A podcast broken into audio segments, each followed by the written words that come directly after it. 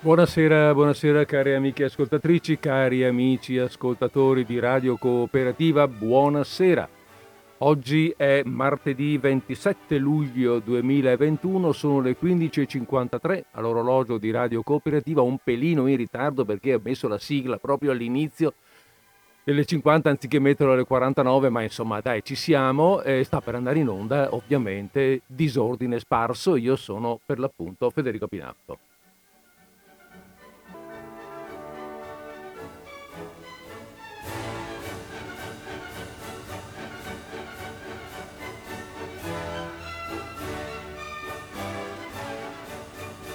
E su questo zanzan, come d'uso, chiudiamo la nostra sigla usuale e partiamo con la trasmissione. Chiudiamo la musica e partiamo con le parole. Eh, beh, le parole, le solite parole, nel senso che, eh, beh, solite per modo di dire, diciamo la solita impostazione, il solito format, come si dice adesso, man- adesso, come si dice in maniera un po' moderna, un po' anche professionale, insomma, diciamolo ehm, il nostro format che è quello del racconto, mm, è quello della chiacchierata, è quello del ci facciamo compagnia per un'ora e mezza, raccontandoci qualcosa e anche questa volta, anche quest'oggi, ho deciso, eh, ho deciso io autonomamente, che ci faremo raccontare delle storie da un autore importante, da un autore di quelli bravi, di, da uno che le storie le sa raccontare e anche le sa raccontare in maniera coinvolgente. Nella fattispecie ho scelto un autore italiano molto noto che è Andrea Camilleri. Molto noto, ci mancherebbe altro, voglio dire, noto nonostante sia un autore ehm, come dire, di letteratura che ha scritto molto, che ha scritto, che ha scritto varie cose di vario, di vario tipo, di, vario, ehm, di, di varia narrativa, eh, Camilleri è noto soprattutto, insomma, vabbè, inutile che stiamo qui a raccontarcela, è noto soprattutto per il, perché è il creatore del personaggio del famosissimo commissario Montalbano, famoso Montalbano sono, mm. eh, personaggio che lo ha reso, mm, che lo ha reso, che lo ha reso conosciuto più di quanto non potesse essere, molto più conosciuto di quanto non fosse prima, che lo ha reso anche ricca, diciamolo, perché insomma eh, ha stampato molto, molto venduto e poi ci sono e poi, e poi è stato portato in televisione e non so da quanti anni ehm, l'attore Luca Zingaretti eh, interpreta questo personaggio ed è ormai diventato una, dire, una figura un po' familiare, uno di quelli che, eh, che sembra quasi che se lo incontriamo per la strada possiamo salutarlo e dargli una pacca sulla spalla con i dovuti rispetti perché con i commissari vero, non si sa mai. Va bene, eh, ma Camilleri, eh, Camilleri come, come, accennavo prima, alle spalle ha una, non ha solo questo, ha una lunga e onorata carriera di scrittore. Eh, scusate, ricordiamo che è nato nel... Scusate, ma evidentemente il caldo e l'aria condizionata non fanno bene alla gola. Allora è nato, dicevamo, nel 1925 ed è morto nel 2019. E dicevo, Camilleri ha alle spalle una lunga e onorata carriera di scrittore, eh, anche prima appunto di essere l'autore di, del personaggio di eh, Montalbano.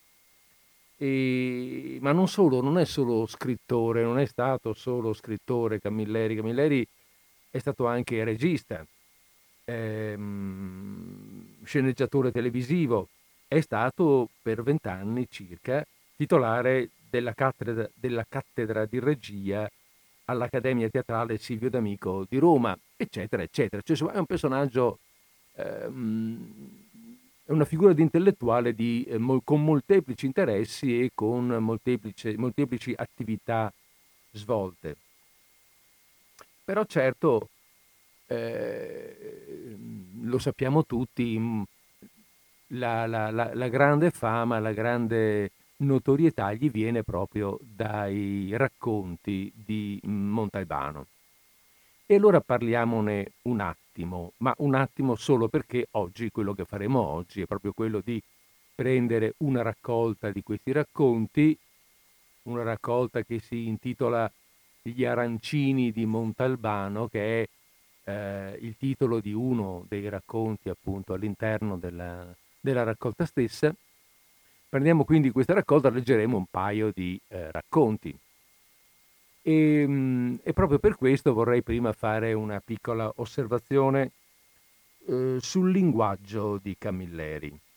Camilleri è siciliano, nato in Sicilia, morto in Sicilia, in eh, provincia di Agrigento, ed è da sempre molto legato, anche se, scusate, anche se ha lavorato a lungo a Roma, comunque molto, ehm, molto legato alla sua territorialità, alla, alla sua nascita, alla terra, ecco, alla sua terra natale e alla lingua che ne deriva, che ne viene.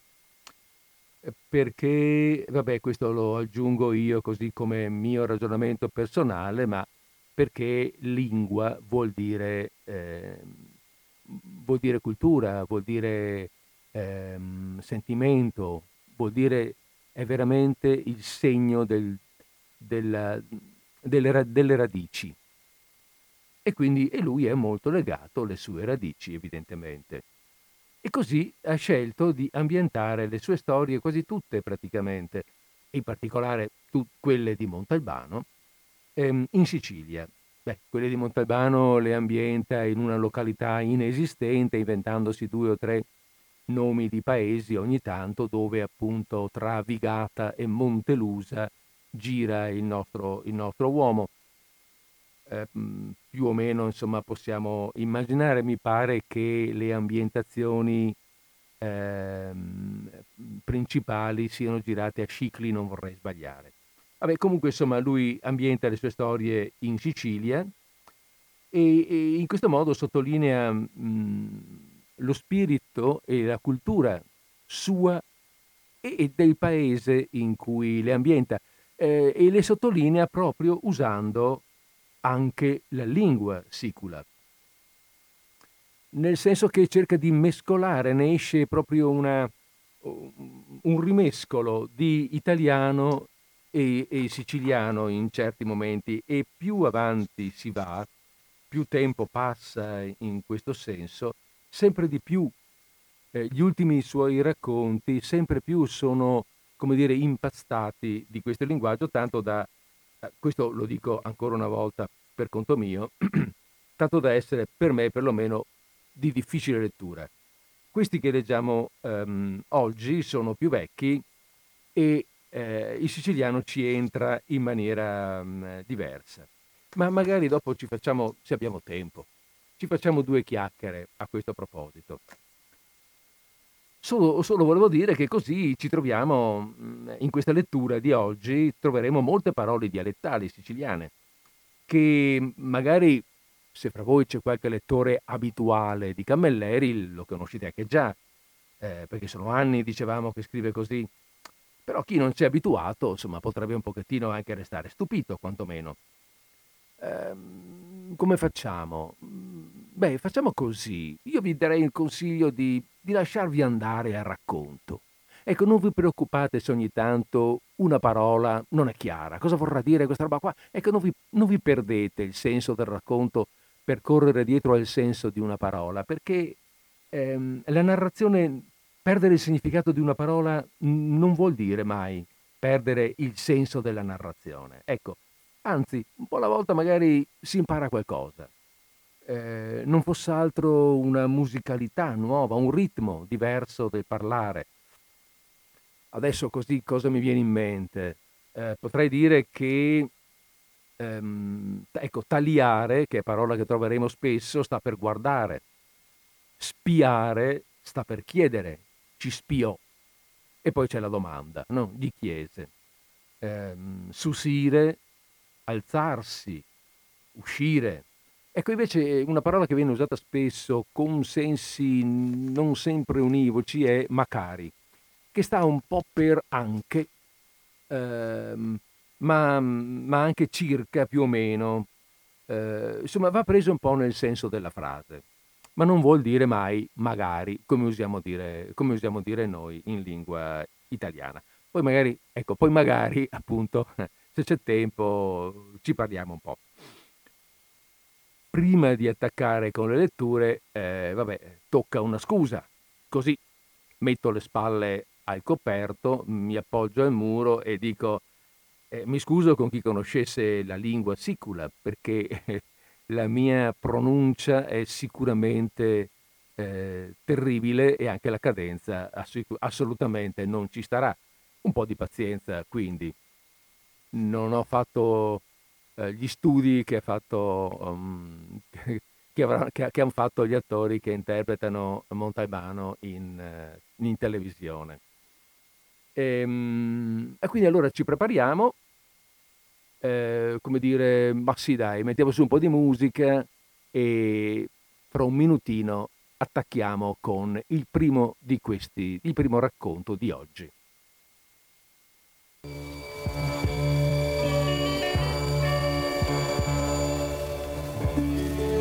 The first time I laid eyes on you, I knew I had to have you, girl, for myself.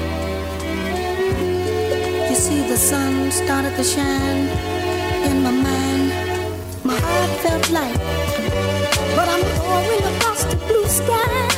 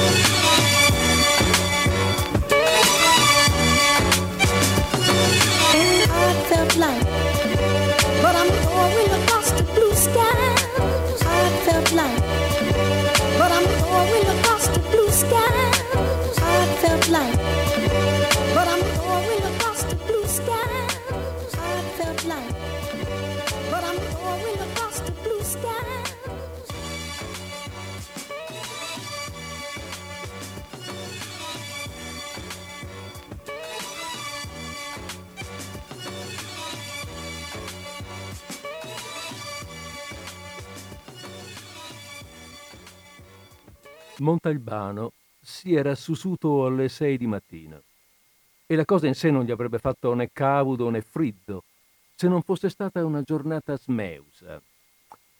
Cadeva una pioggia rada che fingeva di non esserci, proprio quella che i contadini chiamano assuppa.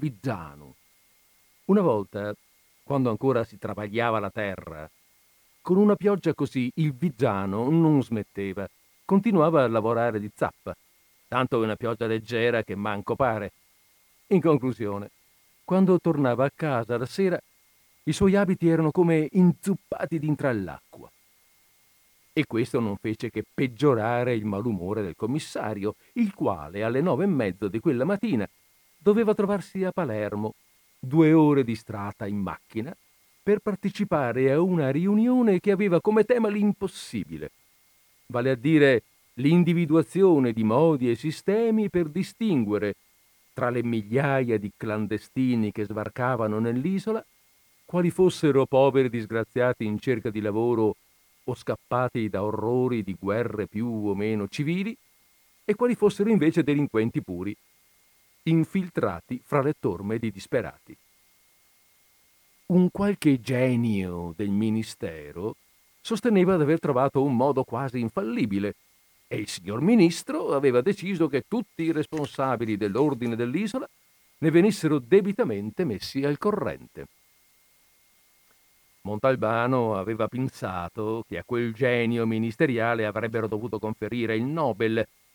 Minimo, minimo, era rinisciuto a inventarsi un sistema capace di distinguere il bene dal male.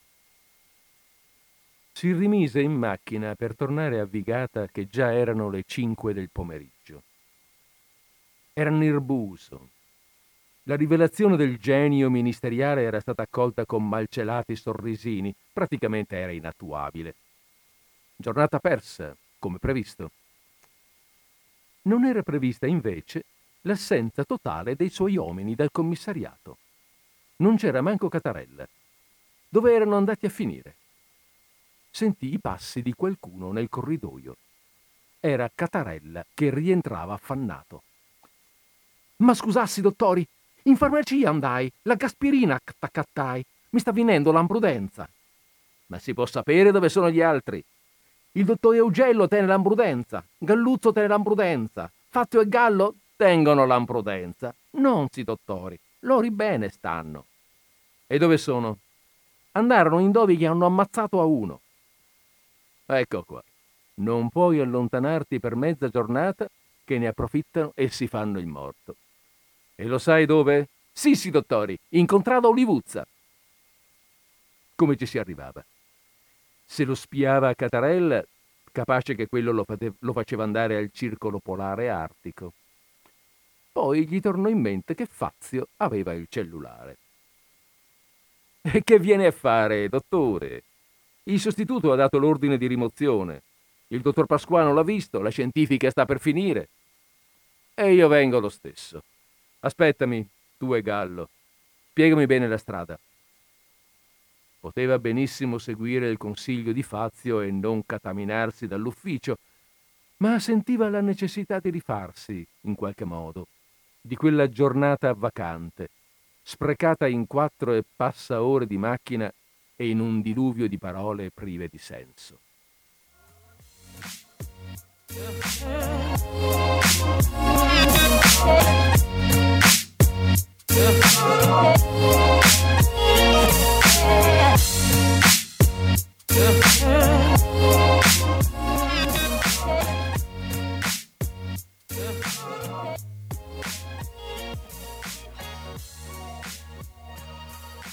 Contrada Olivuzza era proprio al confine con Montelusa. Ancora a cento metri e il commissariato di Vigata non avrebbe avuto nulla a che fare con la faccenda. La casa dove avevano trovato il morto era completamente isolata. Fatta di pietre a secco, consisteva di tre camere allineate a piano terra. C'era una porta d'entrata con al lato un'apertura. Quest'ultima dava sulla stalla, dove ci abitava un asino solitario e malinconico. Quando arrivò, ci stava solo un'auto, quella di Gallo, davanti allo spiazzo. Si vede che il mutuperio di medici, infermieri, scientifica e sostituto con seguito era finito. Meglio così. Scese dalla macchina e infilò le scarpe in mezzo metro di fango. La pioggia ad assuppa Viggiano non cadeva più, ma gli effetti persistevano. La soglia della casa infatti era sepolta sotto tre dita di fango e fango era dovunque nella camera dintra la quale trasì. Fazio e Gallo si stavano facendo un bicchiere di vino in piedi davanti al focolare di legna. C'era magari un forno, chiuso da un pezzo di latta tagliato a semicerchio. Il morto se l'erano portato via. Sul tavolo, al centro della camera, c'era un piatto con i resti di due patate bollite, trasformate dal sangue che avevano colmato il piatto ed era debordato sul legno del tavolo, in barbabietole violacee. Sul tavolo, non conzato con la tovaglia, c'era magari una forma di tomazzo intatta, mezza scanata di pane, un bicchiere pieno a metà di vino rosso. Non c'era il fiasco, era quello al quale stavano servendosi Fazio e Gallo. In terra, al lato alla seggia di paglia, una forchetta. Fazio aveva seguito il suo sguardo. È stato mentre mangiava. L'hanno giustiziato con un solo colpo alla nuca. Montalbano arraggiava quando alla televisione scangiavano il verbo ammazzare con giustiziare. Eppure con i suoi se la pigliava. Ma questa volta lasciò correre. Se Fazio se l'era fatto scappare, significava che era restato impressionato da quell'unico colpo alla nuca sparato con freddezza.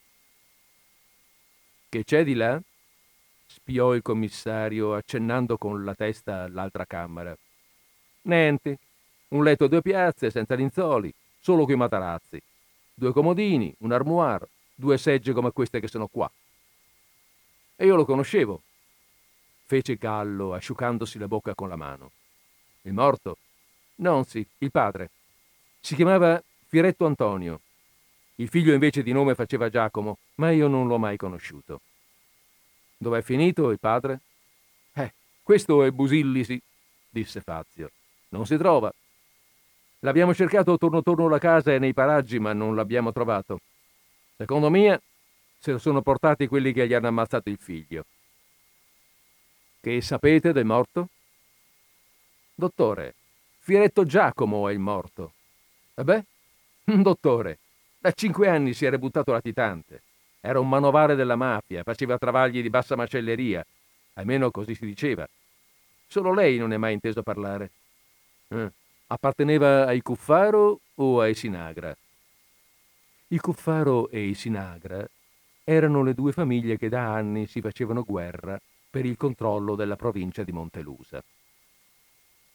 Un dottore Firetto Giacomo 45 anni aveva.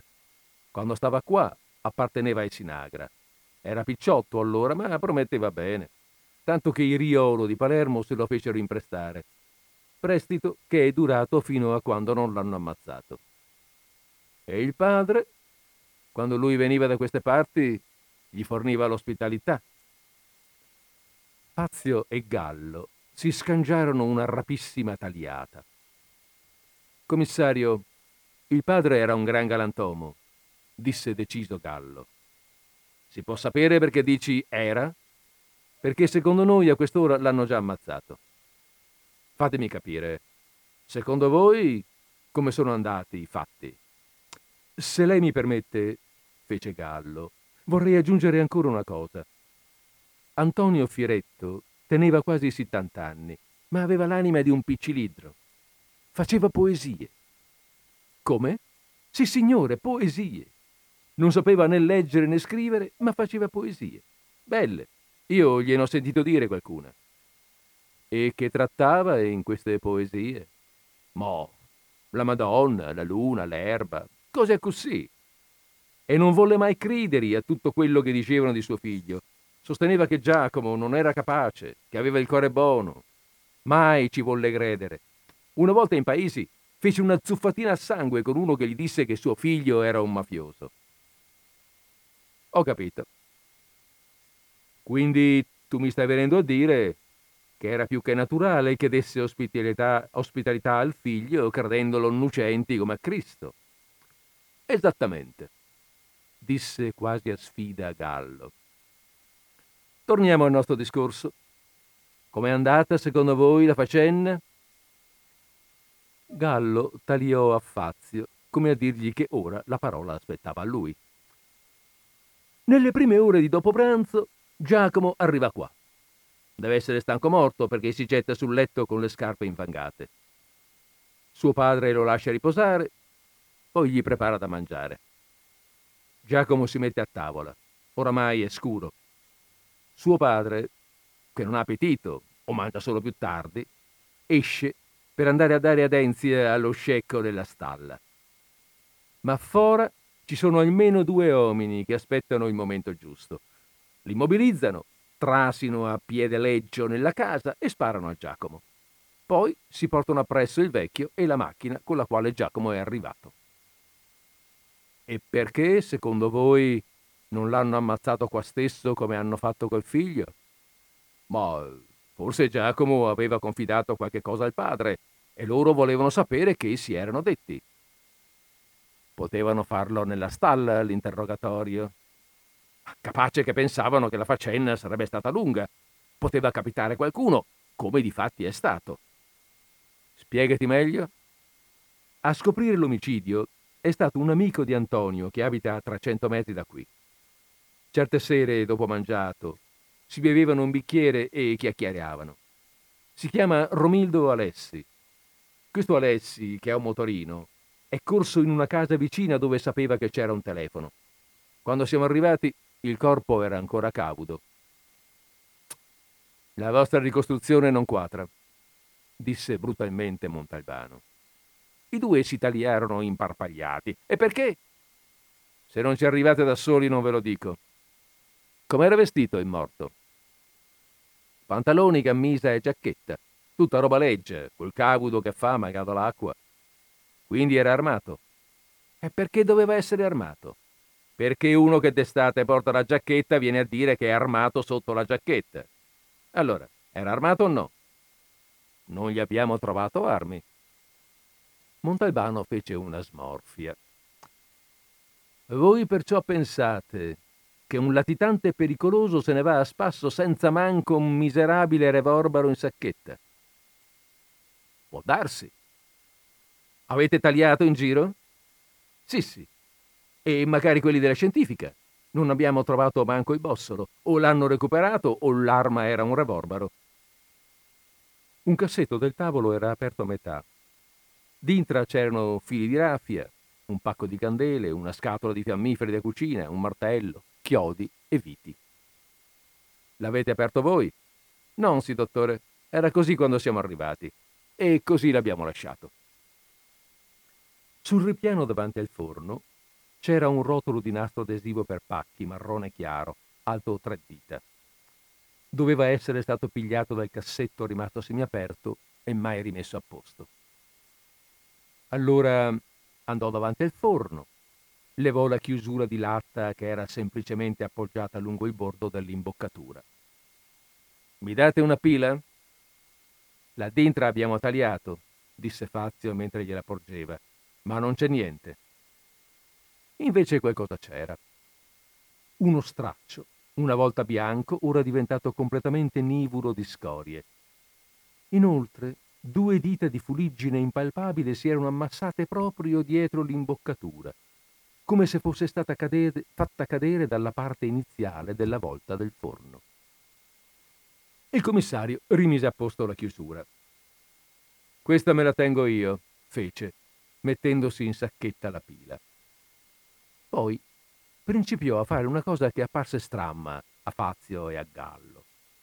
Chiuse gli occhi e camminò a passo normale dalla parete dove c'erano la cucina e il forno al tavolo e viceversa, poi dal tavolo alla porta d'ingresso e viceversa. Insomma, sempre con gli occhi chiusi, camminava avanti e re che pareva nisciuto pazzo. Fazio e Gallo non osarono spiargli niente. Poi il commissario si fermò. Io stanotte resto qua, disse. Voi astutate la luce, chiudete la porta alle finestre, mettete i sigilli. Si deve dare l'impressione che qua dentro non sia rimasto nessuno. E che motivo hanno quelli di tornare? spiò Fazio. Non lo so, ma fate come vi dico. Tu, Fazio, porta Vigata la mia macchina. Ah, una cosa. Prima di andarvene via, dopo che avete messo i sigilli alla porta, andate nella stalla a governare lo scecco. Quella povera bestia deve avere fame e sete.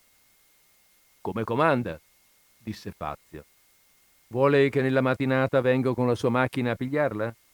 No, grazie. Tornerò a Vigata a piedi.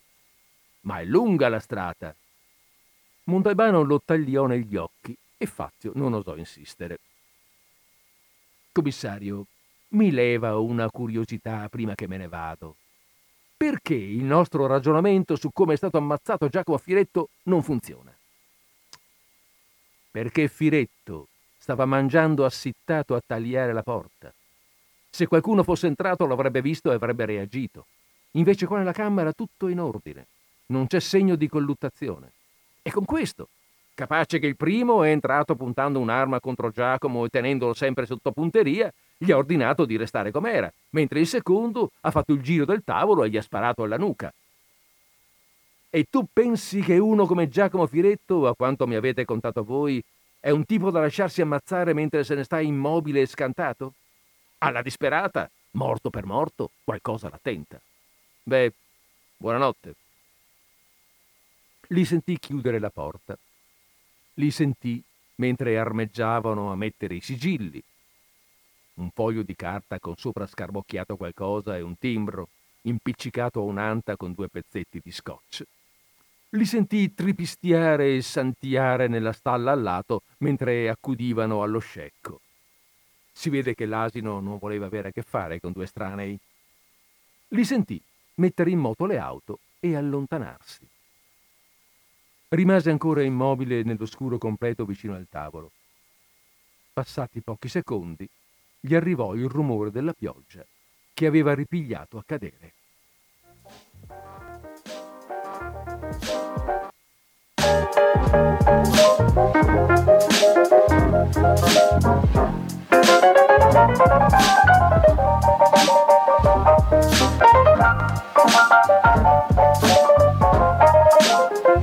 Bye.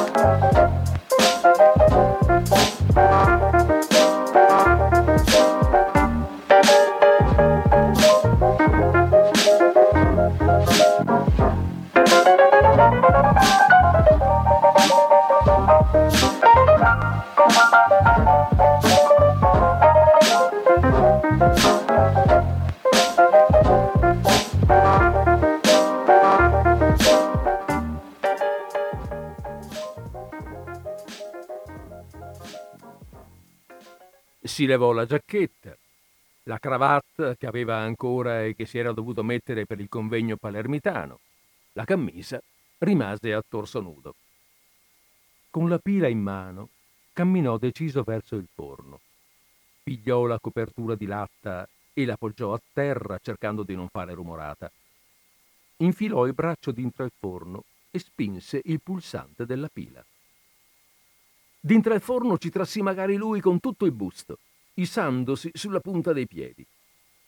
Facendo una torsione, si ritrovò appoggiato di schiena sul ripiano, metà del corpo dintre il forno, culo, gambe e piedi invece fora. Tanticchie di fuliggine gli cadì sugli occhi, ma non gli impedì di vedere il revorbaro tenuto impiccicato sulla volta del forno, proprio dal re all'imboccatura, con due strisce di nastro adesivo per pacchi che sparluccicarono sotto la luce. Astutò la pila, niscì dal forno, rimise a posto la chiusura, si puliziò alla meglio col fazzoletto, indossò nuovamente camicia e giacca, la cravatta se la mise in sacchetta. Poi s'assittò sopra una seggia che c'era quasi davanti ai due fornelli. Allora, ma non solo per passare il tempo, il commissario principò a pensare a una lettura fatta qualche giorno prima. Sostiene Pessoa, attraverso le parole che mette in bocca un suo personaggio, l'investigatore Quaresma, che se uno passando per una strada vede un uomo caduto sul marciapiede, istintivamente è portato a domandarsi per quale motivo quest'uomo è caduto qui. Ma, sostiene Pessoa, questo è già un errore di ragionamento e quindi una possibilità di errore di fatto. Quello che passava non ha visto l'uomo cadere lì, lo ha visto già caduto. Non è un fatto che l'uomo sia caduto in quel punto. Quello che è un fatto è che egli si trova lì per terra. Può darsi che sia caduto in un altro posto e l'abbiano trasportato sul marciapiede, può essere tante altre cose, sostiene Pessoa. E quindi, come spiegare a Fazio e a Gallo che l'unico fatto della faccenda, a parte il morto, era che Antonio Firetto non era sul luogo del delitto nel momento in cui erano arrivati loro, che se lo fossero portati via gli assassini del figlio non era assolutamente un fatto, ma un errore di ragionamento. Poi gli tornò in mente un altro esempio che confortava il primo. Sostiene Pessoa, sempre attraverso Quaresma, che se un signore, mentre fuori piove e lui se ne sta in salotto, vede entrare nella camera un visitatore bagnato, inevitabilmente è portato a pensare che il visitatore sia con gli abiti zuppi d'acqua perché è stato sotto la pioggia. Ma questo pensiero non può essere considerato un fatto, dato che il Signore non ha visto con i suoi occhi il visitatore in strada sotto la pioggia. Può darsi invece che gli abbiano rovesciato un catino pieno d'acqua dentro casa. E allora, come spiegare a Fazio e a Gallo che un mafioso giustiziato con un preciso colpo alla nuca non è necessariamente vittima della mafia stessa per uno sgarro, per un inizio di pentimento? Sostiene ancora Pessoa che non seppe mai cos'altro in quel momento stesse sostenendo Pessoa. La stanchezza della giornata gli calò addosso di colpo, come un cappuccio che aggiunse scuro allo scuro che c'era già nella camera. Calò la testa sul petto e s'appinnicò. Prima di sprofondare, arriniscì a darsi un ordine. Dormi come i gatti. Col sonno leggero dei gatti, che sembrano dormire profondamente, ma che basta un niente a farli saltare in piedi e in posizione di difesa. Non seppe per quanto tempo dormì, aiutato dal sottofondo costante della pioggia. La risbigliò di colpo, proprio come un gatto, un rumore leggio alla porta d'ingresso. Poteva essere un armalo qualsiasi. Poi sentì la chiave girare nella toppa la porta cautamente aprirsi. Si irrigidì sulla seggia. La porta si richiuse. Non l'aveva vista né aprirsi né chiudersi nuovamente. Nessuna alterazione nel muro di scuro fitto, tanto fora quanto dintra la casa. L'uomo era entrato, ma restava troppo vicino alla porta, immobile. Il commissario non osava cataminarsi, magari lui. Temeva che persino il suo respiro potesse tradirlo. Perché non veniva avanti? Forse l'uomo fiutava una presenza estranea dintre la sua casa, come un armaro tornato nella tana. Poi, finalmente, l'uomo fece due passi verso la tavola e nuovamente s'arrestò. Il commissario si sentì rassicurato. Ora con un balzo avrebbe potuto, se c'era la necessità, saltare dalla seggia e agguantarlo. Ma non ce ne fu bisogno. Così spiò una voce di vecchio, bassa, senza tremore. Chi sei? L'aveva veramente fiutato. Un'ombra estranea nell'ammasso di ombre che costituiva la camera, all'interno del quale l'uomo oramai sapeva distinguere per antica consuetudine quello che stava al proprio posto e quello che non ci stava. Era in svantaggio Montalbano. Per quanto si fosse impressa in testa la disposizione di ogni cosa, capiva che l'altro avrebbe potuto serrare gli occhi e muoversi liberamente, mentre lui, assurdamente, proprio in quell'oscuro fitto, sentiva la necessità di tenere gli occhi sgriddati.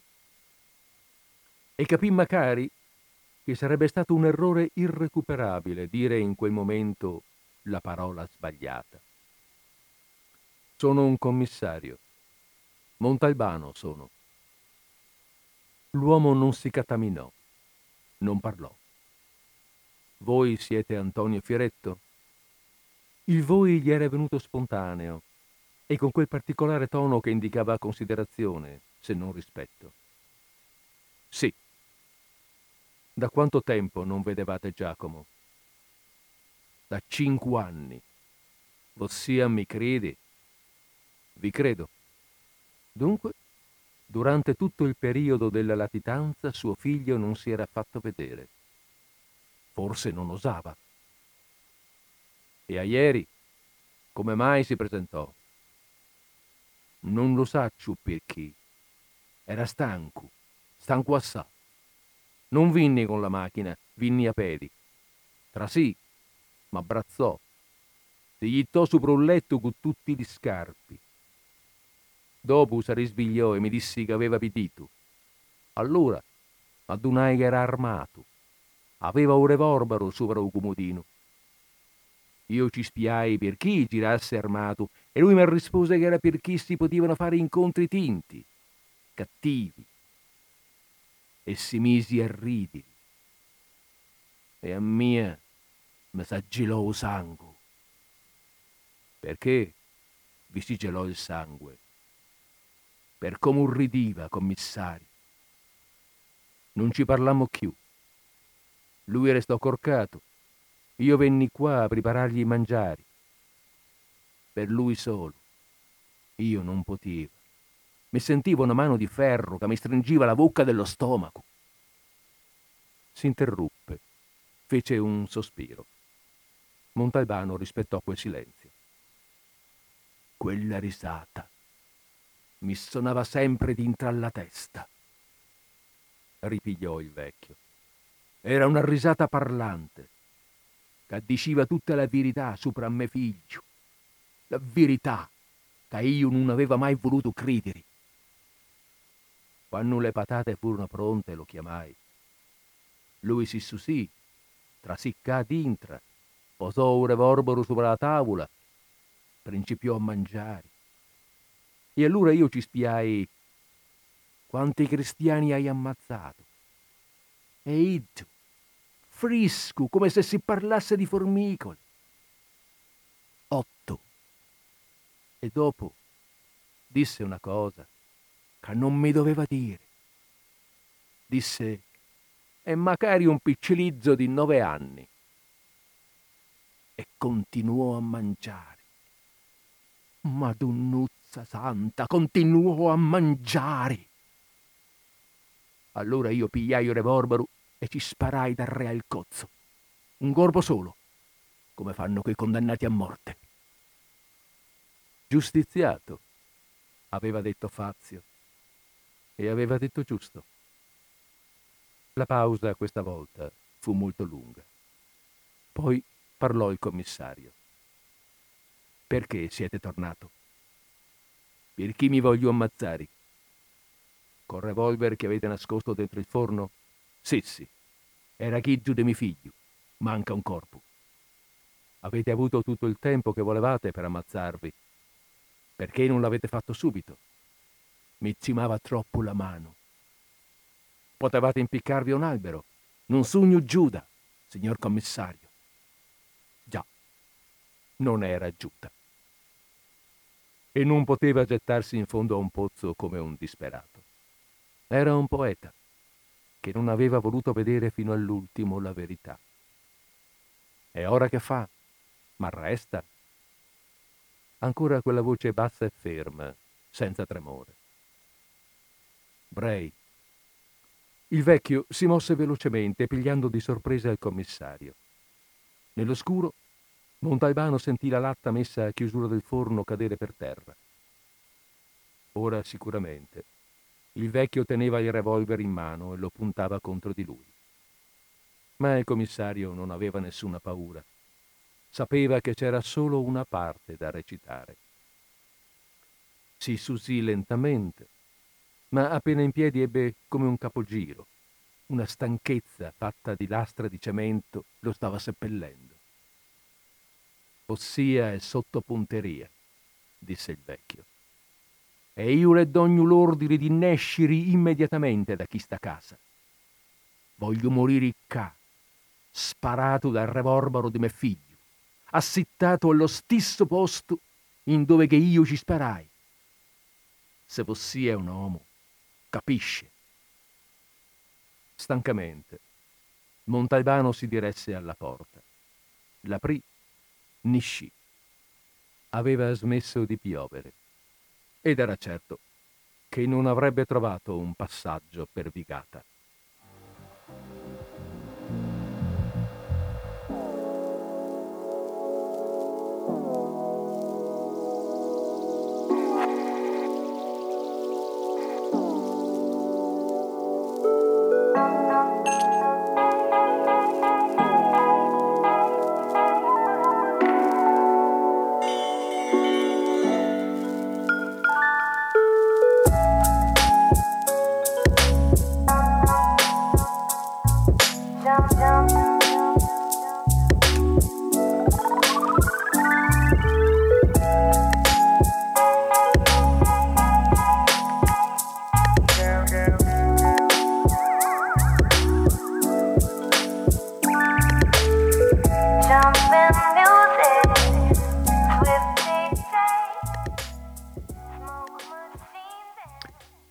Allora, questo era il primo racconto che abbiamo letto oggi e si intitolava Sostiene Pessoa.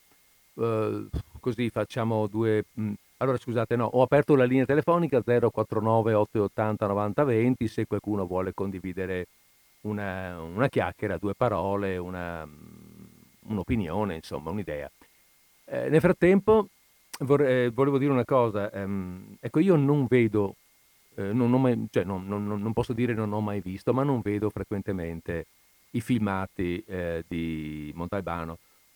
Ne ho visto qualcuno, ho visto qualche spezzone, ma un po' il tipo di, dire, eh, di confidenza che ho con la televisione non, e di orari fa sì che insomma non mi capiti di averne visti molti di completi, per cui non so quelli che vado a leggere se magari non sono storie che qualcuno conosce già, co- storie che sono state portate in televisione e che magari, eh, e che magari non, sono, non, non, stupiscono per la loro costruzione.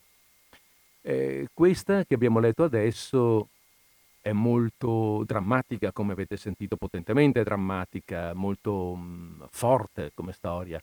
Non sono tutte così. Eh, ci sono quelle un po' più leggere, ci sono quelle che scoprono oggettivamente l'assassino. Qui, tutto sommato, non c'è un assassino da punire l'assassino si punirà da solo. L'assassino ha già punito qualcuno, eh, in un certo senso l'assassino ha punito l'assassino e punirà se stesso fra poco. È una storia un po' particolare questa. Ci sono altre storie invece in cui il commissario, eh, come dire, trova il colpevole del, dello specifico evento. Ci sono volte in cui il commissario capisce chi è il colpevole ma lascia correre perché capisce che c'è una certa situazione sottostante. Ci sono racconti più, come dire, ironici, divertenti, un po' sostenuti, eh, ci sono degli altri, come questo che abbiamo sentito, fortemente drammatici per l'appunto. Il prossimo che penso di leggere è un po' un misto, è una storia un po' particolare, un po', un po', eh, un po comica, fra virgolette, un po' patetica, un po', un po' di varia umanità, diciamo così, come tutto sommato credo piacessero in particolare al nostro autore, a, a Camilleri. Questo lo dico per, per quel numero di eh, racconti che mi è capitato di leggere, che insomma mi pare di aver capito che l'impostazione è un po' questa. E, ehm, e quindi ecco, vabbè, fra un minuto o un paio di minuti attacchiamo la lettura del prossimo.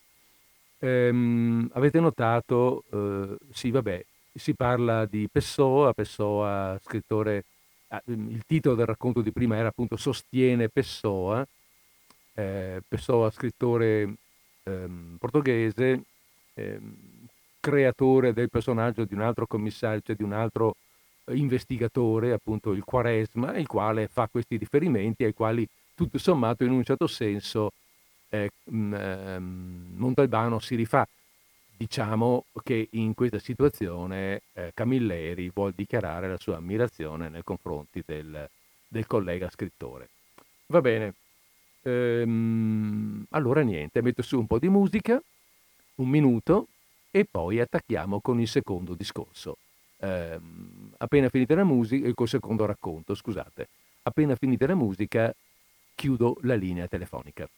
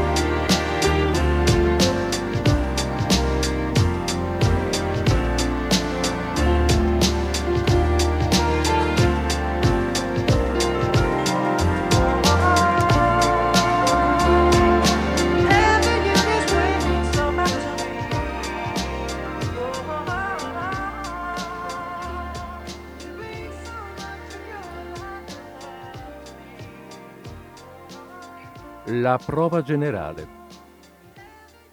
La nottata era proprio tinta. Botte di vento arraggiate si alternavano rapide passate d'acqua, tanto malintenzionate che parevano volessero infilzare i tetti. Montalbano era tornato a casa da poco, stanco perché il travaglio della giornata era stato duro e, e soprattutto faticante per la testa raprì la porta finestra che dava sulla verandina. Il mare si era mangiato la spiaggia e quasi toccava la casa. No, non era proprio cosa. L'unica era farsi una doccia e andarsi a corcare con un libro. Sì, ma quale? A eleggere il libro col quale avrebbe passato la notte, condividendo il letto e gli ultimi pensieri, era magari capace di perderci un'orata per prima cosa c'era la scelta del genere, il più adatto all'umore della serata. Un saggio storico sui fatti del secolo? Andiamoci piano. Con tutti i revisionismi di moda, capitava che ti imbattevi in uno che ti veniva a contare che Hitler era stato in realtà uno pagato dagli ebrei per farli diventare delle vittime compatite in tutto il mondo. E allora ti pigliava il nerbuso e non chiudevi occhio. Un giallo? Eh, sì, ma di che tipo? Forse era indicato per l'occasione uno di quelli inglesi, preferibilmente scritti da una femmina, tutto fatto di intrecciati stati d'animo, che però dopo tre pagine ti fanno stufare. Allungò la mano per pigliarne uno che non aveva ancora letto e in quel momento il telefono sonò. Cristo! Si era scordato di telefonare a Livia. Certamente era lei che chiamava preoccupata. Sollevò il ricevitore. Pronto? È la casa del commissario Montalbano? Sì, chi parla? Genco Orazio sono. E chi voleva Orazio Genco, quasi settantenne ladro di case? A Montalbano, quel ladro che in vita sua non aveva mai fatto un gesto violento, stava simpatico, e l'altro questa simpatia la sentiva. Che c'è ora? Ci devo parlare, dottore. È cosa seria. Dottore, non ce lo saccio spiegare. È una cosa stramma, ma non mi persuade. Ma vossia è meglio che lo sa. Vuoi venire a casa mia? Sì, sì. E come vieni? Con la bicicletta? Con la bicicletta. A parte che ti pigli una purmonia, tu arrivi qua che è già mattino. E allora, come facciamo? Da dove mi stai chiamando? Dalla cabina che c'è vicino al monumento ai caduti. Aspettami lì, almeno ti ripari. Piglio la macchina e tra un quarto d'ora arrivo. Aspettami. Arrivò con tanticchia di ritardo sul previsto, perché prima di Nesciri aveva avuto una bella pensata, riempire un termos di caffè bollente. Assittato al lato del commissario dintra la macchina, Orazio Genco se ne scolò un intero bicchiere di plastica. Di freddo mi ero pigliato. Fece schioccare la lingua, beato. E ora ci vorrebbe una bella sigaretta. Montalbano gli prui il pacchetto, gliel'accese. Serve altro? Ora m'hai fatto correre fino a qua perché avevi gana di un caffè e di una sigaretta. Commissà, stanotte ero andato ad arrubare. E io t'arresto. Commissà, dico meglio, stanotte avevo intenzione di andare ad arrubare. Hai cangiato idea? Sì, sì. E perché? Ora ce lo conto. Fino a qualche anno passato io travagliavo nelle villette a riva di mare, quando i proprietari se ne andavano perché veniva il malo tempo. Ora le cose sono cangiate. In che senso? Nel senso che le villette non sono più disabitate. Ora la gente ci sta a macare d'inverno. Tanto con l'automobile vanno dove vogliono. E così, in mia, è diventato lo stesso a rubare in paesi o nelle villette. Stanotte dove sei andato? In paesi qua. Ossia, conosci l'officina meccanica che ripara macchine di Giugiù Loreto? Quello sulla strada per Villa Seta, sì. Proprio sopra l'officina ci stanno due appartamenti. Ma quelle sono case di poverazzi. Che ci arrobbi? Un televisore scassato in bianco e nero? Commissà mi perdonasse, ma lo sa chi ci abita in uno dei due appartamenti? Tanino Bracceri ci abita, che Vossia certamente conosce. altro se lo conosceva Tanino Bracceri. Un cinquantino fatto solo di cento chili di merda e di lardo rancido, che a suo confronto un maiale ingrassato per essere scannato pareva un figurino, un indossatore di moda, un usuraio osceno, che si diceva si facesse pagare qualche volta in natura, piccilizzi o piccilizze. Il sesso non aveva importanza, disgraziati figli delle sue vittime. Montalbano non era mai rinisciuto a metterci sopra la mano, cosa che avrebbe fatto con soddisfazione, ma non c'erano mai state precise denunzie. L'idea che era venuta a Orazio Genco di andare ad arrubare in casa di Tanino Bracceri ebbe l'incondizionata approvazione del tutore dell'ordine e della legge, commissario Montalbano, dottor Salvo. E perché non l'hai fatto? Se lo facevi, capace che non t'arrestavo. Io sapevo che Tanino va a dormire ogni sera alle dieci spaccate. Nell'altro appartamento, sullo stesso pianerottolo, ci abita una coppia di vecchi che non si vedono mai strata a strata. Fanno una vita ritirata, due pensionati, marito e mogliere. Di Giovanni si chiamano. Io perciò andavo sicuro. Magari perché sapevo che Tanino si intolla di sonniferi per pigliare sonno. Arrivai davanti all'officina meccanica, aspettai tanticchia. Con questo tempo non passava anima griata. Raprì il portone al lato all'officina e in un attimo trasii. La scala era all'oscuro. Azzomai la pila e acchianai a leggio leggio a leggio. Sul pianerottolo tirai fuori gli attrezzi e m'addunai che la porta di Di Giovanni era solo accostata. Pensai che i due vecchi si fossero scordati di chiuderla. La faccenda mi preoccupava. Con la porta aperta, capace che quelli potevano sentire qualche rumorata. Allora m'accostai alla porta. Avevo pensato di chiuderla ad ascio. Sulla porta c'era appizzato un foglio di carta mi parse un pizzino come quelli che c'è scritto torno subito o cose a così. E invece su quello che c'era scritto, ora non mi ricordo, mi viene in testa una sola parola, generale. Lui, quello che abita lì di Giovanni, è un generale. Eh, non lo saccio, è possibile. Vai avanti. Feci per chiuderla adagio adagio, ma la tentazione di una porta mezza aperta era troppo forte L'anticamera era all'oscuro, come pure la camera di mangiare e di stare. Invece, nella camera di dormire c'era luce. M'avvicinai alla porta e mi pigliò un colpo. Sopra il letto matrimoniale, vestita di tutto punto, c'era una femmina morta, un'anziana. E come hai fatto a capire che era morta?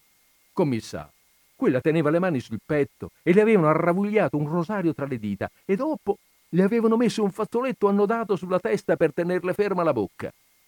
Aveva gli occhi chiusi. Ma il meglio deve ancora venire. Ai piedi del letto c'era una seggia e assittato sopra un uomo che mi voltava le spalle. Piangeva, poverazzo. Doveva essere il marito. Ora sei stato scarognato, che ci vuoi fare? Quello stava a vegliare la mogliere morta. E certo, però a un certo punto pigliò una cosa che evidentemente teneva sopra le gambe e se la puntò alla testa. Un revorbero era, commissario. Oddio, e tu che hai fatto? Eh, fortunatamente, mentre io non sapevo come pensarmela, l'uomo parse pentirsi. Lasciò ricadere il braccio con l'arma. Forse all'ultimo momento gli era mancato il coraggio. Allora camminai all'indietro senza farmi sentire tornai nell'anticamera e ne dalla casa, sbattendo forte la porta che parse una cannonata. Così, per qualche tempo, gli passava il pensiero d'ammazzarsi. E ho telefonato a Vossia. Montalbano non parlò subito, si mise a riflettere. Probabilmente a quell'ora il vedovo si era già sparato, oppure stava ancora, comb- stava ancora lì, combattuto tra il restare in vita e il chiamarsene fora. Pigliò una decisione. Mise in moto. Dove andiamo? Spiò Orazio Genco. Al garage di Giugiù Loreto, dove ha lasciato la bicicletta e non si preoccupasse, è incatenata a un palo. Davanti al garage Montalbano fermò. L'hai chiuso tu il portone? Sì, sì, quando sono venuto a telefonarle. Ti pare che filtra luce dalle finestre? Non mi pare. Dammi a sentire ora. Tu scendi, rapri il portone, trasi e vai a vedere che succede in quella casa. Non ti fare sentire, qualsiasi cosa che vedi. E ossia, ti faccio da palo. A forza di ridere, a Orazio gli pigliò un attacco di tosse. Quando si fu calmato, scinì dall'auto, attraversò la strada, raprì in un secondo il portone d'ingresso, lo rinchiuse alle sue spalle. Non pioveva più, ma in compenso il vento si era rinforzato. Il commissario s'addrumò una sigaretta.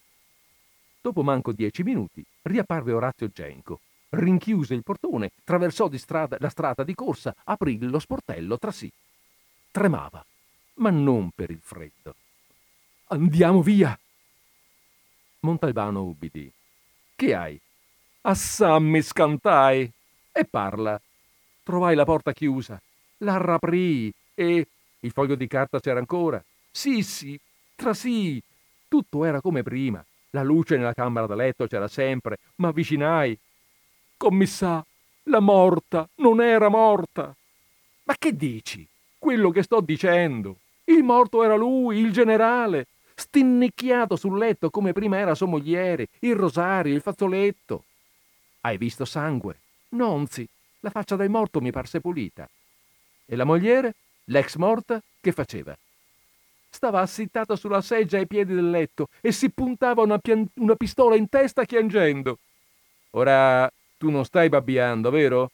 Commissà, che ragione avrei? Dai che ti riaccompagno a casa. Lascia perdere la bicicletta, che fa freddo.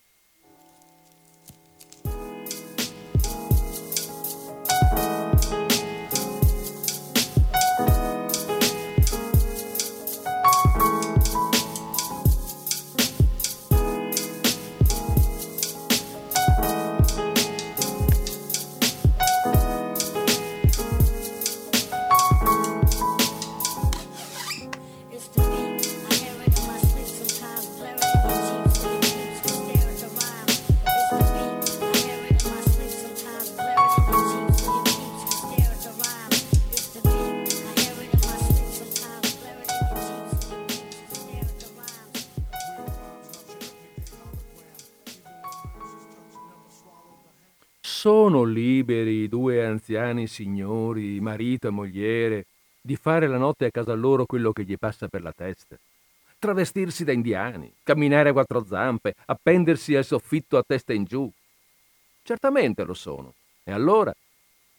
Se Orazio Genco non si fosse pigliato di scrupolo, lui di tutta questa storia non ne avrebbe saputo niente e avrebbe dormito sereno e tranquillo quelle tre ore di sonno che gli restavano, invece di votarsi e rivotarsi nel letto come ora stava facendo, santiando e addiventando sempre più nervoso.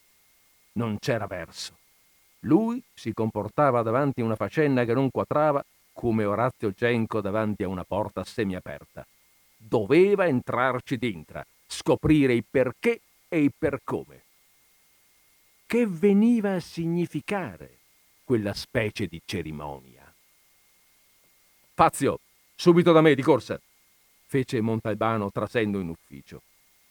La mattinata era peggio della nottata, accupusa e fredda. Dottore Fazio non c'è, disse Gallo appresentandosi. E dov'è? Stanotte ci fu una sparatoria. Hanno ammazzato a uno dei Sinagra. Era previsto, lo sa com'è. Una volta uno di una famiglia, una volta presso uno dell'altra famiglia. Augello e con Fazio? Sì, sì. Qui ci siamo io, Galluzzo e Catarella. Senti, Gallo, tu lo sai dov'è il garage di Giugiù Loreto? Sì, signore. Sopra il garage ci sono due appartamenti. In uno ci abita Tanino Bracceri, nell'altro una coppia di anziani. Voglio sapere tutto di loro. Vai subito.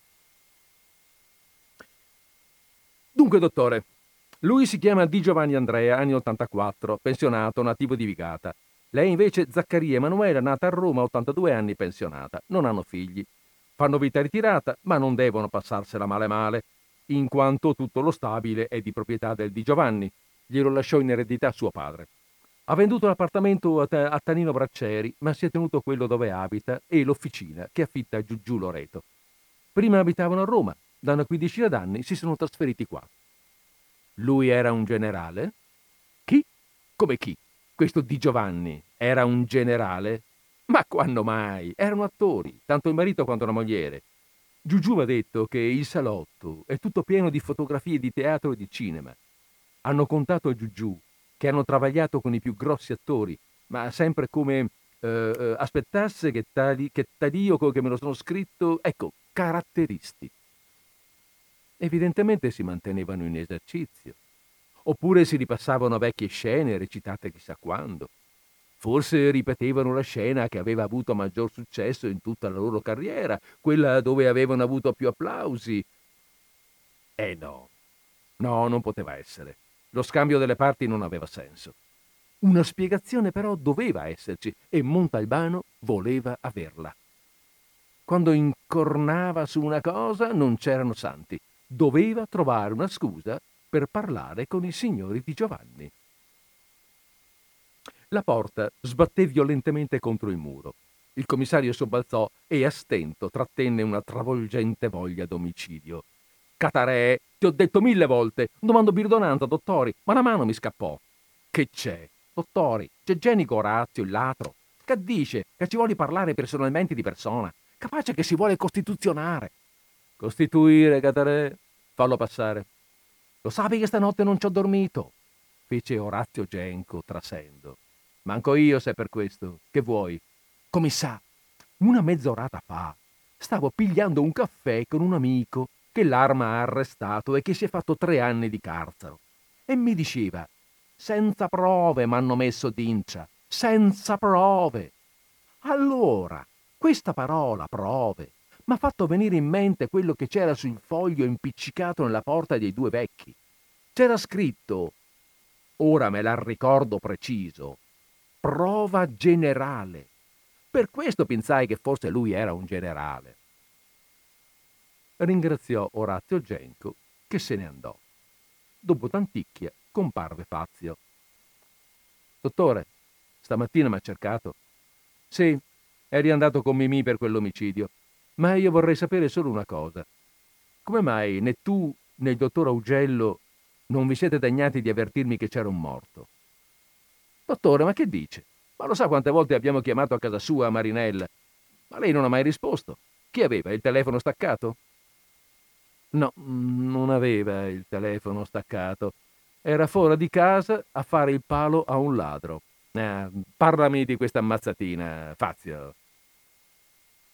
Il morto ammazzato lo tenne occupato fino alle cinque del dopopranzo. Poi la faccenda dei Di Giovanni gli tornò in mente di colpo e lo preoccupò. Quelli sulla porta avevano scritto che stavano facendo una prova generale, il che veniva a significare che il giorno dopo ci sarebbe stato lo spettacolo. Che cos'era per i Di Giovanni lo spettacolo? Forse l'attuazione di quello che avevano provato la notte avanti, vale a dire una morte e un suicidio veri.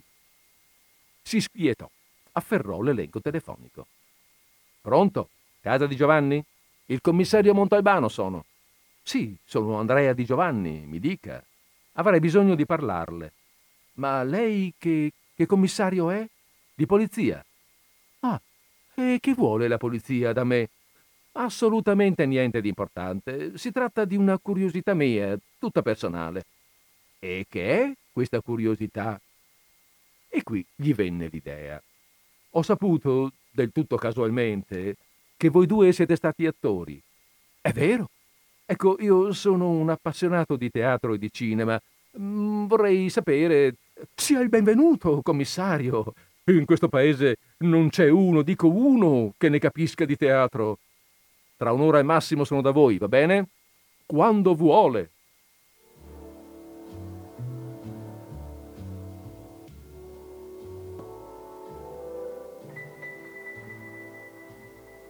Lei pareva un acezuzzo in plume caduto dal nido. Lui una specie di cane San Bernardo spelato e mezzo cieco. La casa specchiava, un ordine perfetto. Lo fecero assittare sulla poltroncina. Loro invece si misero vicini vicini sul divano, la posizione consueta di quando tagliavano la televisione che stava di fronte. Montalbano appizzò gli occhi su una delle cento fotografie che coprirono le pareti e disse Ma quello non è Ruggero Ruggeri nel piacere dell'onestà di Pirandello? E da quel momento fu come una valanga di nomi e titoli. Sam Benelli e la cena delle beffe, ancora Pirandello e i sei personaggi in cerca d'autore, Ugo Betti e corruzione a Palazzo di Giustizia, mescolati a Ruggeri, Ricci, Maltagliati, Cervi, Melnati, Viarisio, Besozzi, la cavalcata durò un'ora e passa, con Montalbano alla fine intronato e i due vecchi attori felici e ringiovaniti. Ci fu una pausa, durante la quale il commissario volentieri accettò un bicchiere di whisky, evidentemente accattato di Brescia dal signor Di Giovanni per l'occasione. Nella ripresa si parlò invece di cinema, che i due vecchi non consideravano molto, meno ancora la televisione. Ma lo vede, commissario, quello che trasmettono? Canzonette e giochi. Quando fanno la prosa, a ogni morte di papa, ci viene da piangere. E ora, esaurito l'argomento spettacolo, per forza Montalbano doveva fare la domanda per la quale si era presentato in quella casa. Ieri notte, disse sorridendo, ero qua. Qua? Dove? Sul vostro pianerottolo. Ero stato chiamato dal signor Bracceri per una sua questione che poi si è rivelata senza importanza. La vostra porta era stata dimenticata aperta e mi sono permesso di chiuderla. Ah, è stato lei. Sì, e mi scuso di aver fatto forse troppo rumore. C'era una cosa che mi ha messo di curiosità. Sulla vostra porta, con una puntina da disegno, mi pare c'era attaccato un foglio di carta con sopra scritto prova generale sorrise, si diede un'aria distratta. Cosa provavate di bello? I due addiventarono seri di colpo. Si avvicinarono ancora di più l'uno all'altra.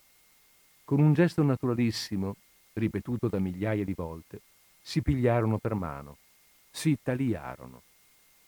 Poi Andrea di Giovanni disse La nostra morte provavamo. E mentre Montalbano se ne stava impietrito, aggiunse Ma quello non è un copione, purtroppo. E stavolta fu lei a parlare. Quando ci siamo maritati, io avevo 19 anni e lui 22. Siamo stati sempre assieme. Non abbiamo mai accettato scritture in due compagnie diverse e per questo qualche volta abbiamo fatto la fame. Poi quando siamo diventati troppo vecchi per lavorare, ci siamo ritirati qua. Continuò lui. Da qualche tempo pativamo di malesseri. È l'età, ci dicevamo. Poi ci siamo fatti visitare. Abbiamo il cuore a pezzi. La separazione sarà improvvisa e inevitabile. Allora ci siamo messi a fare le prove. Chi se ne andrà per primo non resterà solo nell'aldilà. La grazia sarebbe di morire assieme nello stesso momento, disse lei, ma è difficile che ci venga concessa. Si sbagliava. Otto mesi dopo, Montalbano lesse due righe sul giornale. Lei era serenamente morta nel sonno e lui, accortosene al risveglio, si era precipitato al telefono per chiamare aiuto. Ma a mezza strada tra il letto e il telefono, il cuore aveva ceduto.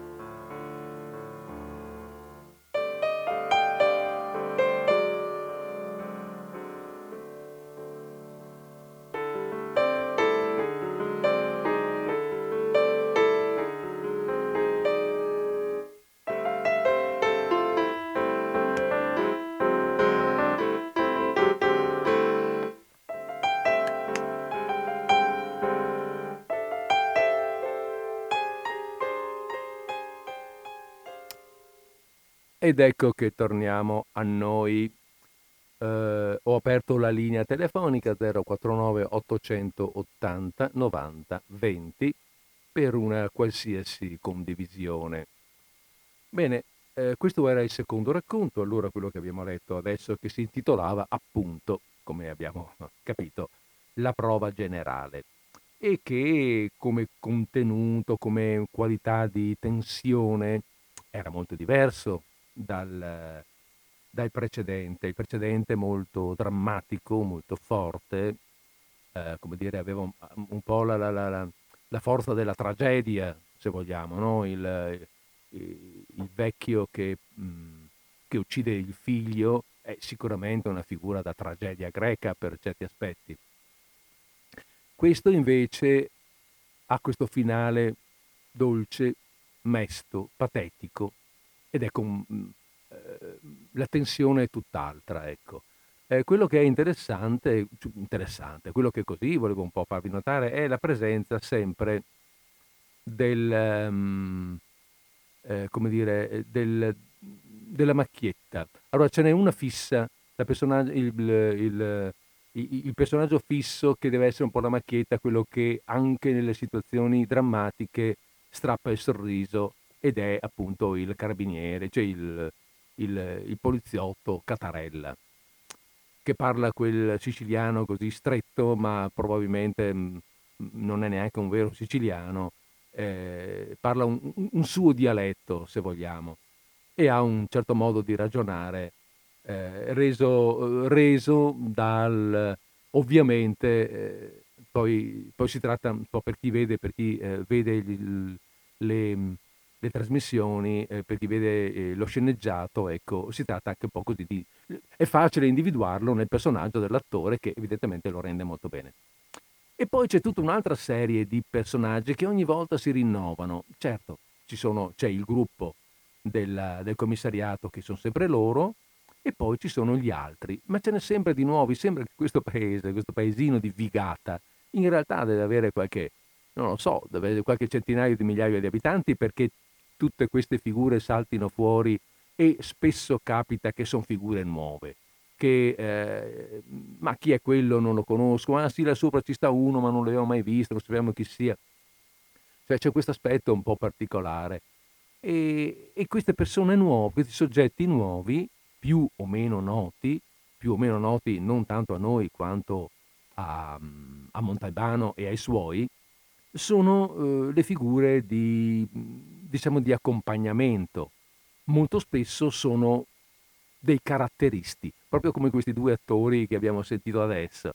Perché, per esempio, la figura del ladro, Orazio Genco, è tipica, è proprio un caratterista. Eh, come uno, un assoluto caratterista è, lo abbiamo già nominato, eh, Catarella. E ve ne sono altri che servono proprio a Ehm, stemperare la, la, eh, stemperare la tensione, a portare un sorriso quando ci vuole, quando l'autore ritiene di eh, rendere più, um, più gradevole, più, più simpatico ecco, l'ascolto. In questo si impegna molto anche eh, Montalbano, personaggio di, di, grande umanità, di comprensione, uno che che, ha, che non è soltanto un poliziotto, ma che ha molte, eh, molte qualità umane da mettere sul campo ed è evidentemente un po' lo specchio di una, di una parte perlomeno del suo autore. Va bene, ehm, abbiamo fatto le 17.13, io metto un po' di musica ancora. Eh, ribadisco che la linea telefonica è aperta, è aperta allo 049 880 9020 per una condivisione di, di, di, di parere e intanto metto la musica appunto.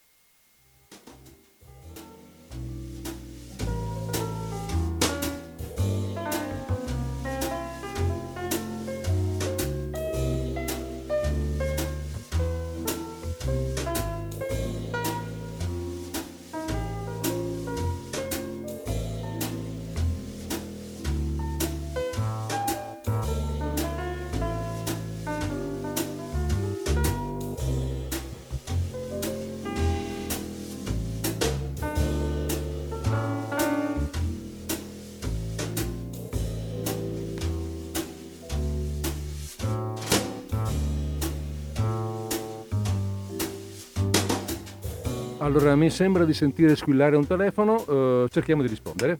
Pronto? Siamo in linea? Sì, pronto Federico, ciao, sono Gilda. Ciao Gilda, buonasera. Eh, ben trovata. Eh, niente, volevo ringraziarti perché sto ascoltando. Cioè, mm. stranamente oggi riesco ad ascoltare perché non è che, che, che ho tanto tempo eh. adesso, sono impegnata anche con, con, mio marito, col menage che è un po' difficile adesso. Mm. E niente, eh, volevo dirti che quasi quasi lo sto gustando di più che non quando lo guardavo qualche volta per televisione. Eh, mamma mia!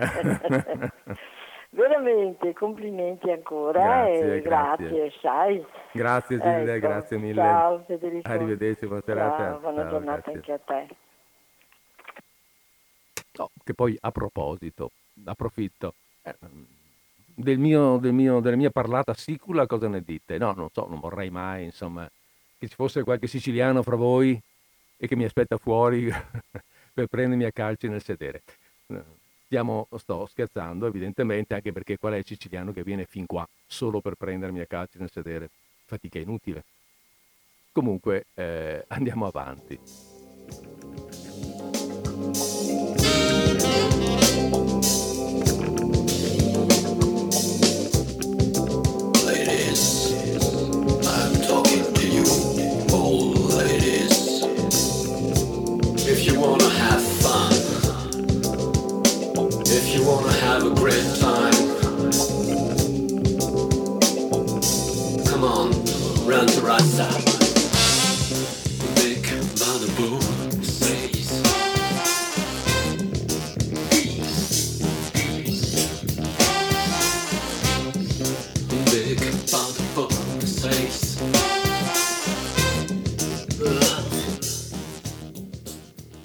Vabbè, approfitto così del momento, approfitto del fatto che siamo verso la fine per qualche curiosità. Ehm, dicevo, mi pare di aver accennato prima il fatto che ehm, qualche curiosità su, eh, sull'autore, no? su mm, eh, Mont- ehm, oh, scusate, stavo per dire Montalbano, mi sono un po' perso, su Camilleri. Ehm, la curiosità è questa, vi, mi pare di aver accennato prima il fatto che aveva insegnato regia all'Accademia Nazionale d'Arte Drammatica a Roma e tra gli studenti aveva avuto proprio quel Luca Zingaretti che poi che poi diventerà il commissario Montalbano. Quindi la scelta di Montalbano è stata condivisa, ecco, lo, lo conosceva già, sapeva eh, chi era l'attore e probabilmente lo ha anche approvato, se non lui stesso, ehm, non dico scelto, ma quantomeno insomma eh, data delle indicazioni. C'è anche da dire che, ehm, ecco, prima accennavo al fatto che non ha scritto solo di Montalbano, è diventato famoso con Montalbano, ma ha, ha un centinaio di opere, suo, di, opere eh, di letteratura al suo attivo. E quindi ha scritto molto. E è molto noto in giro nel mondo, eh, vanta circa 120, traduz- sì, 120, lingue diverse, 120 traduzioni in lingue diverse, eh, ha venduto moltissimo, oltre 10 milioni di copie, quindi è un personaggio veramente, veramente noto. È stato, è stato molto conosciuto, insomma, ecco.